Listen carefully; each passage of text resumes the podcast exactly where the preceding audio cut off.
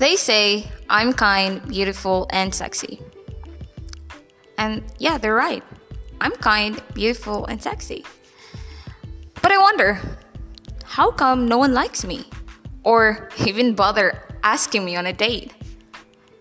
Is something wrong with me? I don't know. Maybe I should stop being kind. Or maybe I should make a move first. Nope, nope, nope. No one likes you. Are you sure about that? No one even bothered to ask you out. Maybe your expectations are super duper high. I mean, your standards. It's hard because you are assuming too much. You are dreaming and chasing the wrong guy for all this time. Why did you stop trying so hard? Stop pushing yourself to someone who don't see your worth. It's because He is not the one that God kept for you.